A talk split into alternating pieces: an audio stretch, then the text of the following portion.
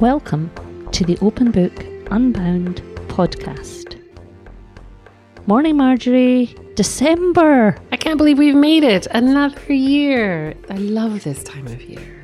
Yeah, I'm I'm much more settled. Back when we change from sort of the light starts fading and the days get shorter, I get a bit grumpy. But by the time we're into December, I'm kind of more settled into it, and I'm happy to cozy down in front of the fire. I'm through Thanksgiving. November's always about Thanksgiving for me, so I'm through Thanksgiving, and now I have the freedom and the kind of mild panic of getting ready for Christmas. Thinking about, you know, I, mostly for us, it's about music and which concerts we want to see and where the kids will be singing, and just bits and pieces more than anything huge at this stage. Yeah, I like getting the tree up quite early, and I'll be getting my eldest one back from university from his first term at uni. So we'll try and do some Christmassy things, you know, maybe go and see one of the light shows or try and get to one of the Christmas shows at the theatre. But generally, it's just about trying to slow down a little bit. Tell me you're not going to the panto. How do you feel about the panto? No, I'm not a panto fan. If any of you out there know anything about the panto and can explain to me, a long suffering American in Scotland, what's going on in them, maybe I would try it again this year. we divide down a very sharp line in our house. We've got three panto likers and two panto really I'd rather do something else. So, do the panto deniers win? Do the three get left out and not be able to go to their thing? Uh, we normally compromise and we go to the Lyceum Theatre's Christmas show. That's not panto. Exactly. I think my problem is the only time I ever went to the panto was with another American. We were f- relatively fresh off the boat. We'd taken our kids to it. I think we just sat there thinking, what is actually going on here? We have no idea. Everybody else was loving it. If I'd gone with a British person who could have talked me through it, it might have changed everything. So if there's someone out there willing to take me to the panto, let me know. But I've never been back. But I'd love to be converted. I feel that this might be my year. So I think that's a dangerous road to go down. Check back in with us next December to see where I stand on the panto. So this month, though, it's exciting. Our theme for Open Book across all our groups is feast. So we're looking at all the ways that we might feast, whether that's you know around a table and the other kinds. Of, I think of feasts of music or feasts of friends and family, not necessarily just the food kind. Although I think we'll be talking about that today. And it's our last month for our terrific writer in residence, Heather Parry. So we're going to read her story today. Join us at our open book celebration event on the 14th of December, where we'll just be taking a moment to say thank you to Heather and to celebrate her residency with us. It's online. You can book through Eventbrite and get details on our website, openbookreading.com. You'll get a chance to ask Heather any questions about her stories that you might have and hear her read, and I'm really looking forward to it. But we're going to start with a poem today, just before we get to Heather's story, by Emily Dickinson. Shall I read it and start us off? Yeah, thanks. Who goes to dine must take his feast. Who goes to dine must take his feast, or find the banquet mean. The table is not laid without, till it is laid within. For pattern is the mind bestowed, that imitating her, our most ignoble services exhibit worthier. I love that idea in, in that first stanza. For those of you listening, it's an eight line poem and broken into two four line stanzas. But I love that idea that you have to take your own feast. I don't think she means bringing the sides or bringing the, the wine. I think it's that idea that we sometimes hear, you know, love yourself and then you can love others. Feast on yourself and then you can feast outside yourself. I was thinking something probably less worthy than that, but more the idea that you must get your chat together, you must bring your best self. You know, if you turn up to a feast or a house or a dinner and expect everyone to entertain you, it doesn't usually go very well. But if you know, if you're kind of there and prepared to engage and, you know, put yourself forward, then quite often it's a gorgeous night. But I think this poem kind of encapsulates that, doesn't it? That idea of you bring what you're best at, you bring the best thing that you can do. Yeah. And I think that's probably true in life, right? It's not just about the feast. I mean, here the feast could be life. You know, if you turn up and expect the world to give you everything on a plate without you having to do anything, you're absolutely sure to be disappointed. I think you get in, as that old adage of, you know, you get out of things as much as you put into them. And what about the second stanza? That's more difficult in my eyes. I think that idea that, you know, again, we're only worthy based on what we the services we provide to others in terms of I, I, I do find it much harder For pattern is the mind bestowed. I'm not sure. Is that habit? Is that, you know, yeah and i wondered if you get into a pattern of of that kind of generosity or or a pattern of that kind of not ungenerosity or the opposite? yeah and i think i think it's about that thing of turning up being as you say your best self and then making that your pattern and therefore you put your most worthy self forward it's funny worthy is a word that's really gone out of fashion hasn't it Yeah. It's almost pejorative to say, oh, she's really worthy. Yeah, or stop being so worthy. So seeing it here, I'm sure that's not what she meant, since it will have not gone out of fashion back then. But I think the idea of being worthier by putting ourselves forward and putting ourselves out there properly is a good thing. And the lovely thing about this poem is if you want to search it up, you can find the handwritten manuscript version of it in Emily Dickinson's own writing. When I was I was looking for it yesterday, I I stumbled across it and it was just really something lovely about seeing it in the poet's handwriting. Although I should say, I know this is sacrilege to say it, so plug your ears if you're an Emily Dickinson lover. It looks like the like she wrote it on the back of a shopping list. it looks the kind of scribble that I might put on a corner of a piece of paper and then find it later and think, oh, there's a, you know, I quite like that. Do you not often say that's how your best poems come? Pulling the car over into a lay-by and digging in your bag for a receipt and a pencil to scribble down the, something that's just come to you immediately. Yeah, usually on the notes function in my my phone, and then I'll sort of months later think, "What is that? Oh, oh, that's absolutely terrible." Or every once in a while, very rarely these days, I think, "Oh, there's something in that. Maybe I'll save that." So it looks like that Emily Dickinson's done that all those years ago. Shall we move on to Heather's story? Will I get us started? Please. To table. Evie won't eat figs. Evie won't eat figs. Evie won't eat figs. Evie won't eat figs.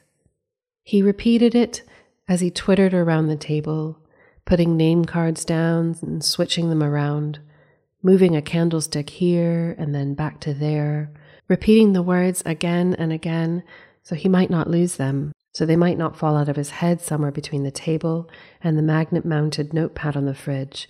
Evie won't eat figs. He knew all the rest by heart. James hated sausage, Amelia was against parsnips, and none of the young ones would countenance anything containing mincemeat, neither fruit nor flesh. It may have been his first time cooking, but the last two years hadn't faded the memories of all the dinner table arguments before, all the turned over plates and the crying fits, and later the slammed teenage doors. There could be none of that now, not this year. So he added this to the list Evie won't eat figs, and instead brought out a honeydew melon for his youngest granddaughter, so she could squish the fruit in her chunky hands and make a mess all over the cloth. Scattered around the kitchen were a whole lifetime's worth of cookbooks, oil stained and finger torn, and so broken in the spines that they lay open easily, inviting the reader towards one recipe or another. He had put together the day's menu from whichever pages seemed most used. Imagine someone else's finger running down the ingredients list with the knowledge of exactly where everything was. He had taken every single tin out of the cupboard before realizing that the bird's custard was in powder form in the larder. Had squinted at every jar he could find before reading the scrawled note saying cranberry sauce, big freezer, in half erased pencil. A man at the fancy supermarket had helped him buy things he'd never even noticed in the shops before the duck fat, and the thin carved meats, and the tubs for the steamed puddings.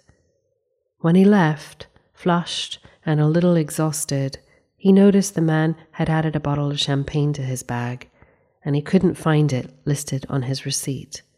It was in the fridge now, waiting for stronger hands than his to open it. The timer went. He checked his schedule. In went the pigs in blankets. But we stopped there. Yeah, I just love this. I just, it so beautifully draws the picture of, of the preparation and the anxiety around getting it all right and bringing it all together. And I've read it a couple of times before, but I, even then I was choking up reading the bit about the champagne. I thought he was a man who was struggling with his memory because that phrase of Evie won't eat figs is is repeated over and over. And I was thinking he's just trying to remember, but I, I'm not sure that's true. No, I think maybe because she's the youngest, her habits aren't the, the deepest ingrained, and he doesn't want to. He doesn't want to get it wrong for her when he gets it right for everyone else. I love that phrase. Amelia was against parsnips. well, I recognize that from my own family, you know, and, and you don't realize how you just get round things like that and don't think about them until you've got someone new in your house. Like I've had someone staying with us for a while who's new to my family, and, you know, she'll cook something and I'll have to say, oh, actually, you know, the youngest doesn't like peas, or oh, oh, that looks lovely, but that child won't eat mash. And I just, you know, because you just get on with it, and as a family, you kind of absorb all of that. So I think in this case, it reminds you that that when you're doing a meal for people and it's unusual for you to do it, you have to remember all those funny things. Yeah, and that description of the cookbooks and the broken spines and the oil stained, uh, that's so familiar. I mean, from from my own kitchen, there's definitely cookbooks that are a bit torn. Or ones that are stuck together, you know, the kind of the brownie one in my house is like where the kids which recipe and then of course they find it because it's stuck together but yeah I, I really reckon and i remember that from my own childhood you know my mum had the betty crocker cookbook and that's the one she used for all her baking and that's how i found things i would literally work out where the book rather than I was too lazy to go to the index and pay any attention to that sort of proper behavior. I would just kind of throw the book out and hope it opened at the snickerdoodles recipe that she always used or whatever. And same with my grandma. Remember that was the way to figure out which one they were actually using. And my grandma used to always write into her cookbooks the adjustments that she would make. I don't know if you do that. You know, like I know I, I use the brownie recipe, but I definitely put less flour in. But I don't think I've written that in. I should. I think as time goes on and we become more reliant on technology, and that maybe we'll look up a recipe rather than looking in a book for it. If it's a new thing, you know, I'll, I'll sometimes search found two cod steaks in my freezer what can I do with them and find a recipe and pull it off. And if it works and everyone likes it, I'll print it off and paste it into a notebook. And that notebook has got lots of handwritten adjustments. You know, you can replace this with almond flour or to make it gluten free or, ooh, too much lime. you know, things like that. But no, I don't think I would actually write in my actual cookbooks. And we're really diverting now, but I, I think of the time that we did that lunch where we took one cookbook and three of us made each of us two of the little recipes from a cookbook to try them. And, and we had to, well, the three of us are really keen cooks. We had to adjust all the recipes. None of them were quite right. And, and, it was a delicious meal in the end, but it was a way of testing the recipes. And I remember thinking, yeah, none of these are quite right. And how are we going to remember how we adjusted that unless I write it in? So, yeah, I'm pleased that my granny wrote them in, but it's funny how we've moved from, you know, two generations ago to you know, I still have handwritten recipe cards from grandmothers to my mum probably not doing that, having a cookbook, to now, as you say, it's really tempting not to use the hundreds of cookbooks I have and just Google, you know, whatever Nigella's recipe book, you know, for brownies. And it's, of course, it's there. Of course, almost anything that's in any of those books is there. It, it feels a little sad to me to be stepping away from that. I mean, here's a question, and you know, I know uh, we're talking about feasts, and we'll we'll get back to the happiness of it. But I have a feeling that he's this is the, the first time he's cooked it because he's a widow. Yeah, I think that too. I think that, and that sort of the scrawled note saying cranberry sauce, big freezer.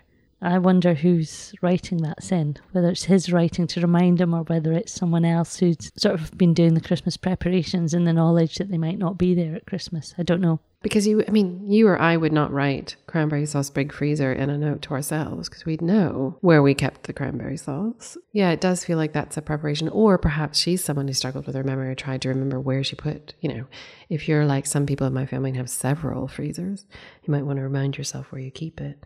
And I, when I saw that, I thought, ooh, you can freeze cranberry sauce. I would check that. I'm not sure we should rely on Heather's story.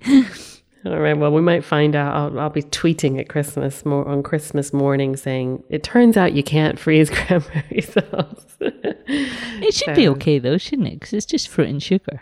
I guess so. And it's funny, I was reminded that um, someone was telling me recently that yeah, in some, uh, you get cranberry sauce at Thanksgiving too. And in some families, the mother makes, I make a cranberry sauce with orange peel, but I don't put nuts in mine, which I think is critical. But some families, they do make, you know, a nutty version. And, so they, and then, of course, there's a tin of, you can buy a tin of cranberry sauce in America. It's like almost like gelatin. You know, it comes out in a roll, you just slide it out. And some kids, that's the version that they prefer is the one from the tin which must be heartbreaking as a mum. So I don't give my kids that option. you get jars of it here. Yeah, it's a different, it's a more chunky. There, it's definitely like a gelatin. It's like a jello, what I think of as a jello. So I once had a friend who made me as a Christmas present a jar of cranberry sauce, and it had so much port in it. It was delicious, but it was definitely on the bougie side of cranberry sauces. Mm, there you are. That might be your Christmas present this year, Claire. Watch out. I love the idea of going to the fancy supermarket, getting help to buy things that he'd never noticed before. And I love that sweetness of finding a, a treat in your bag. I would definitely be tempted to do that myself. You know, if you've got some person who is a grandpa, I don't want to say elderly because we don't know, but is a grandpa and is obviously slightly lost as to where to find pine nuts and carved meats and steam pudding tubs, you know, I would definitely want to slide a treat in for them. And especially because we get the sense that he is frail, because that idea of waiting for stronger hands than his to open it. I love that. I mean, already, I know I'm, you know, I'm not elderly, but I already, you know, leave sort of heavy tasks to my strapping children, thinking, oh, I'm not going to lift that thing of ice. I'll just let you know, my oldest do it. And I love that idea of timing. Timing, you know, big feasts are always about timing, aren't they? Yeah, definitely. Spreadsheets. spreadsheet. This is where Claire and I diverge, everybody. Claire has a spreadsheet and I don't. and probably her Christmas dinner comes on the table all in one spot, all in a oneer. And mine's like, well, here's your pigs and blankets. It'll be another half an hour for the roasties. Ah, I shall share my spreadsheet with you. If you could just come over and manage the system as well, that would be great. Shall we keep going? Yeah. Shall I read the next section? Yeah. The preparation had started months before, not only because he wanted to get everything perfect, but because his days suddenly seemed long and bewilderingly open, and he knew that if he made too much sage and onion stuffing, there were three young boys across the road whose mother was having to work two jobs after so many cutbacks, and so couldn't have much time to cook. A hungry mouth wouldn't judge an imperfect Yorkshire pudding. Contentious, he knew, but there would be a riot if they weren't made. And so, over the autumn, he and the overworked mother had become friends, as you will with someone who brings roasted veg soup and a mushroom tart for the vegetarians at the table. And then, just the week before, a whole three tier fruit cake. Even he had to admit that he'd become quite the baker. The gravy was sieved, the plates were warming, the crackers were delicately placed. No one would be forced to wear the silly crowns. By the time they started to arrive, the turkey was resting on the side, the carrots glazed with honey and put in the top oven to warm, the steam puddings tied with string and set on the back burners of the hob. They kissed him on his hot cheeks and squeezed his hands but he busied himself, moving as quickly as his old bones would let him, and hushed them towards the table, not wanting any praise or too many kind words, because this was a gift to him. It was all he could possibly want. There was laughter from the dining room. As he checked the potatoes, a good crisp and fluffy inside, he heard at least one cracker go, the crinkle of a paper hat. He brought the starters to table. For Evie, who was so much bigger than when he'd seen her last, neat little balls of melon and a little raspberry coulis. Though now he looked at her, he realized she wasn't a baby anymore. She was almost four. As she popped the melon neatly into her mouth, he remembered the champagne. James was dispatched to the fridge, and Amelia brought the dusty flutes, a gift for his wedding down from the top shelf of the sideboard. As her father made a show of ostentatious pouring, Evie reached over to her cousin's plate, thumbed aside the prosciutto, and took the fattest and most succulent half fig in her hand. Her grandfather watched as she took a moment to stare at the world of soft crimson seeds inside. Such infinite possibility, and sunk her teeth straight in. Oh, I just love this story. It feels like a hug, really. You know, I'm just desperate that halfway through for nothing bad to happen to any of them because you just want it to be okay for him. And I love that idea of him befriending the neighbor across the road. Yeah, I was just going to come to that and just say how it really feels like a mutual support network. The two of them helping each other through. And, you know, the one will be thinking, oh, that poor woman, she must be Baba. And she'll be thinking, that poor man, he's on his own. But actually, the reality is they probably need the company as much as the other. And it gives you that idea that the gift is giving. And so often we think, oh, we're doing someone a good turn. But, and we are, but often the person we're doing a good turn to is ourselves by being able to give of ourselves, if, if, that, if that, makes sense. It makes me think of that Don Paterson line of um, see how the true gift never really leaves the giver. You know, I went looking for that poem thinking it would suit with Heather's story, but actually it's about it's called Waking with Russell. It's about waking with your son, so it's not not quite right. But I had that idea that, you know, giving is the gift here, and that feels like very much certainly what's happening with the neighbors, but also what's happening with his family. Yeah, and, and we get that so beautifully expressed. You know, not want any praise or too many kind words, because this was a gift to him you can get over emotional at this time of year. Um, but, you know, I do sometimes find myself sitting around the Christmas table just thinking, oh, we're all here and we've got food on the table and everyone's okay. Breathe, you know, especially at the end of a hectic couple of months or a hectic, you know, term at school where you've been running around, you've maybe not even noticed, had the time to notice at each mealtime who's sitting around the table. But um, there's something about the Christmas holidays and the days before and the days that after that feel like they give you a little bit of breathing space just to go, ah, here we are. I also think as an older person, you know, we, we both have busy family lives. And it is a gift, if I'm perfectly honest, to go to someone else's house for Christmas dinner. Although when my kids were young, I remember going you know, to their grannies for dinner and and being grateful that I didn't have to cook it because there was, you know, like my kids were choristers and so they were singing, you know, all of Christmas Eve, several services, and then midnight mass, and then Christmas morning, and they were absolutely exhausted, and I was too because I had to wait, you know, until two in the morning till they got in, and then got back up at seven or whatever. So by the time Christmas dinner time came around, I was just on my knees and had done all of, you know, Christmas brunch and made sure they were fed and all the other things that come along with Christmas. So I was just so thrilled that someone did Christmas for the meal for us.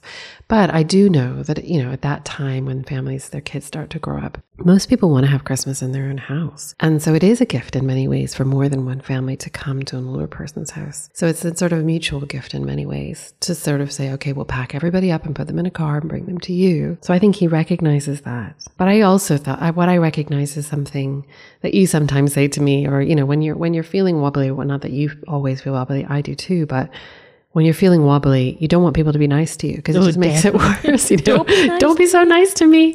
You know, Let's when just you're get on with it. yeah, if you're feeling tearful, it's like, please stop being nice. Just let me, you know, do something else. And I wondered if that was um, part of it, just busying yourself because actually you can't. It's too difficult to take that kindness in a moment when you're feeling emotional about something else.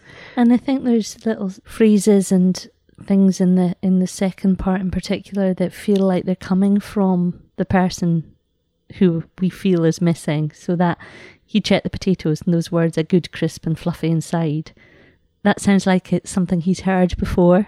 Yeah, definitely. That he's bringing plates warming, you know, all of those sorts of things. It just, yeah, it feels like he's replicating something. He certainly is replicating something. Sieving the gravy. yeah, exactly. Well, yeah, a good gravy is hard to do, as we know. I think in some ways it's the hardest part of Christmas. And I love that I, that little tiny, you know, um, paragraph about there's laughter from the dining room and um, he hears a cracker go, the crinkle of a paper hat. It is that joy in those sort of three sentences of being in another room and hearing your family laugh or be happy, and that somehow you had something well, in many cases in my house on an ordinary day, I have nothing to do with it. There's nothing more lovely to me than sitting in my bed and hearing my kids laugh with each other downstairs. It's like, you know, you've done something right that they're able to be, you're not having to provide the joy, as it were, which I love. You know, I, I really recognize that. It sounds miserable, but it isn't really. It's not that you don't want to be part, it's just knowing that they're happy when you're not having to be there, if that makes sense. Yeah, when you're not orchestrating the happiness. Yeah, exactly. I think as a parent, you're often trying to make sure everybody's okay all the time. And it's lovely to step back and watch them or hear them in this case be okay. And then that feels like confirmation. That little tiny paragraph feels like confirmation that his setup worked, that all is going to plan. And then Evie does the unexpected of eating the fig which is, you know, feels like it's a kind of metaphor for change, that things move on and that they're okay, you know. So all this effort to make sure he doesn't give her figs and gives her melon makes a raspberry coulis. I literally tear up at that idea of an older person making a raspberry coulis for one granddaughter because she doesn't like figs. Um, I think that's just delightful. And then she eats the figs because you know what? We can all change. And for me, that means he can too, you know, that he can move into finding a new way through this. You know, that sort of introduction to that paragraph where we, we hear that Evie's much bigger than he'd seen her last, and it almost paves the way gently for her to change. So it reflecting back on him, it can be a gentle, slow process. He doesn't need to wake up tomorrow and suddenly be springing out of bed. And it's okay still to miss whoever's not there, but there is hope that he'll find a way through. It's a really hopeful story, this one for it me. It is. It is. And it's funny because, you know, you think about your own family. I don't know if any of your children have um, taken a dislike to something and then let it go. So you know, I do have one who hated figs and now will eat them. You know, but I, I, think partly based on look, the look of them. You know, I mean, I think they're a beautiful thing. But if you think of them and try and think of them as not being a beautiful thing, cutting them open, they kind they can be quite scary looking on the inside. And they, if you don't get it, if you get a bad fig, meaning a dry one, it's not very nice. But then the idea that children do, you know, I worry that we get in these patterns of I don't eat peas and I don't eat tomatoes and I, and actually you know, the reality is that the trick in life is so often to go back at things. And they do say with kids, they have to try, try something 20 times before you can be sure they actually don't like it. Certainly, that was the um, the chat in our house when my children were little and they used to go, oh, I don't like broccoli. I'm, ah, you've only tried it 14 times. You've got six more to go before you can tell me you don't like it. and we're and, and were you just making that up? So the next yeah, time totally. it would be like twelve. Oops, I mean seventeen times until it was became a war of attrition, and now they all eat broccoli, even though the one the middle one in particular cannot bear it. But he's like, oh, it's just easier, just eat. And he did say, I remember him saying to me when he was about five, Mum, you do know that I don't like this, but I only eat it to make you happy. But that's good enough for me. it's so funny though. You'll remember my eldest really doesn't love I mean, he he he didn't mind the taste of mash, mashed potatoes, but for something about it makes him be sick. And I mean, he is sick if he eats it. And I remember but you, you should say he is not a fussy child. He would no. eat anything. I mean, he apart genuinely from mashed potatoes. He would eat. He at, at the age of two, he'd eat anchovies, boquerones, you know, um, chorizo, olives. He would eat anything. But so, and he and he would eat the mash, but then he would be sick. There was something about it that made him sick. And I remember you making the most beautiful fish pie for our family, like coming over with the kids for dinner. And I just didn't say anything. And he was he's such a good boy, or he certainly was when he was five or whatever. He still is now, if you're listening out there. But he um and he ate it, and then he was sick. I felt terrible for not being like was sort of quietly trying to scrape it off so he wouldn't be sick, but he was. But poor boy has gone to university, and guess what they serve? You know, almost every other day in halls, mashed potatoes. Mashed potato. And he so still he still can't eat it. Well, he doesn't. He isn't sick on it anymore, but he just sort of three or four bites in, just feels like he's going to be sick, so he tries not to eat. I mean, and he's a big sporty boy, so he needs the carbs, so he just fills up on bread instead. But I, I think of some, you know, that's one that just wouldn't go. And and with the best will in the world, he's tried to overcome it because it's, you know, it's in every shepherd's pie and every fish pie in Britain, and it's the one thing he won't eat. So I'm pleased to see that in the story we've got the opportunity to change our minds about things, and that it and that we leave it there because it could go either way. and thank you, Heather, for that beautiful story to end your residency. We've really, really enjoyed reading your pieces of work every month. And um, if I'm allowed to have a favourite, I think this is my favourite. Yeah, me too. It feels, as I say, it feels like a big hug to round off the year. So I almost wanted to keep writing him so we hear what he's up to in January and February. We take to him so much. So, Heather, if you do that, we want to know.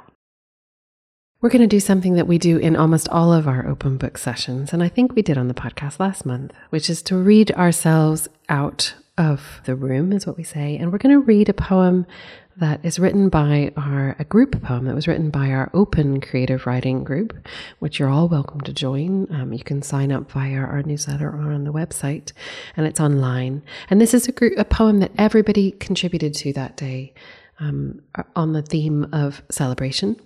And it was part of the Book Week Scotland's celebration book, which you can find a PDF of online in the Book Week Scotland and the Scottish Book Trust's website. It's called Revelry. Don't just invite your friends, ask the person who weighs on your heart. Request sunshine and an absence of wasps. The day opens nervously. The first thing to do is to decide what to make. Make a list. Gather the wee ones and bribe with secrets. Remember matches. The barbecue won't light. Panic. People arrive. Revelry is compulsory. Banquet on the here and now. The whole extravaganza begins over and over and over again. It's an adventure. Keep singing. What a lovely way to end our open book year. And thank you to all those in our open creative writing group who um, contributed to that cracking poem. I think that's all from us for today and for this year. Thanks for joining us for our podcasts and having us in your ears. see you in 2022.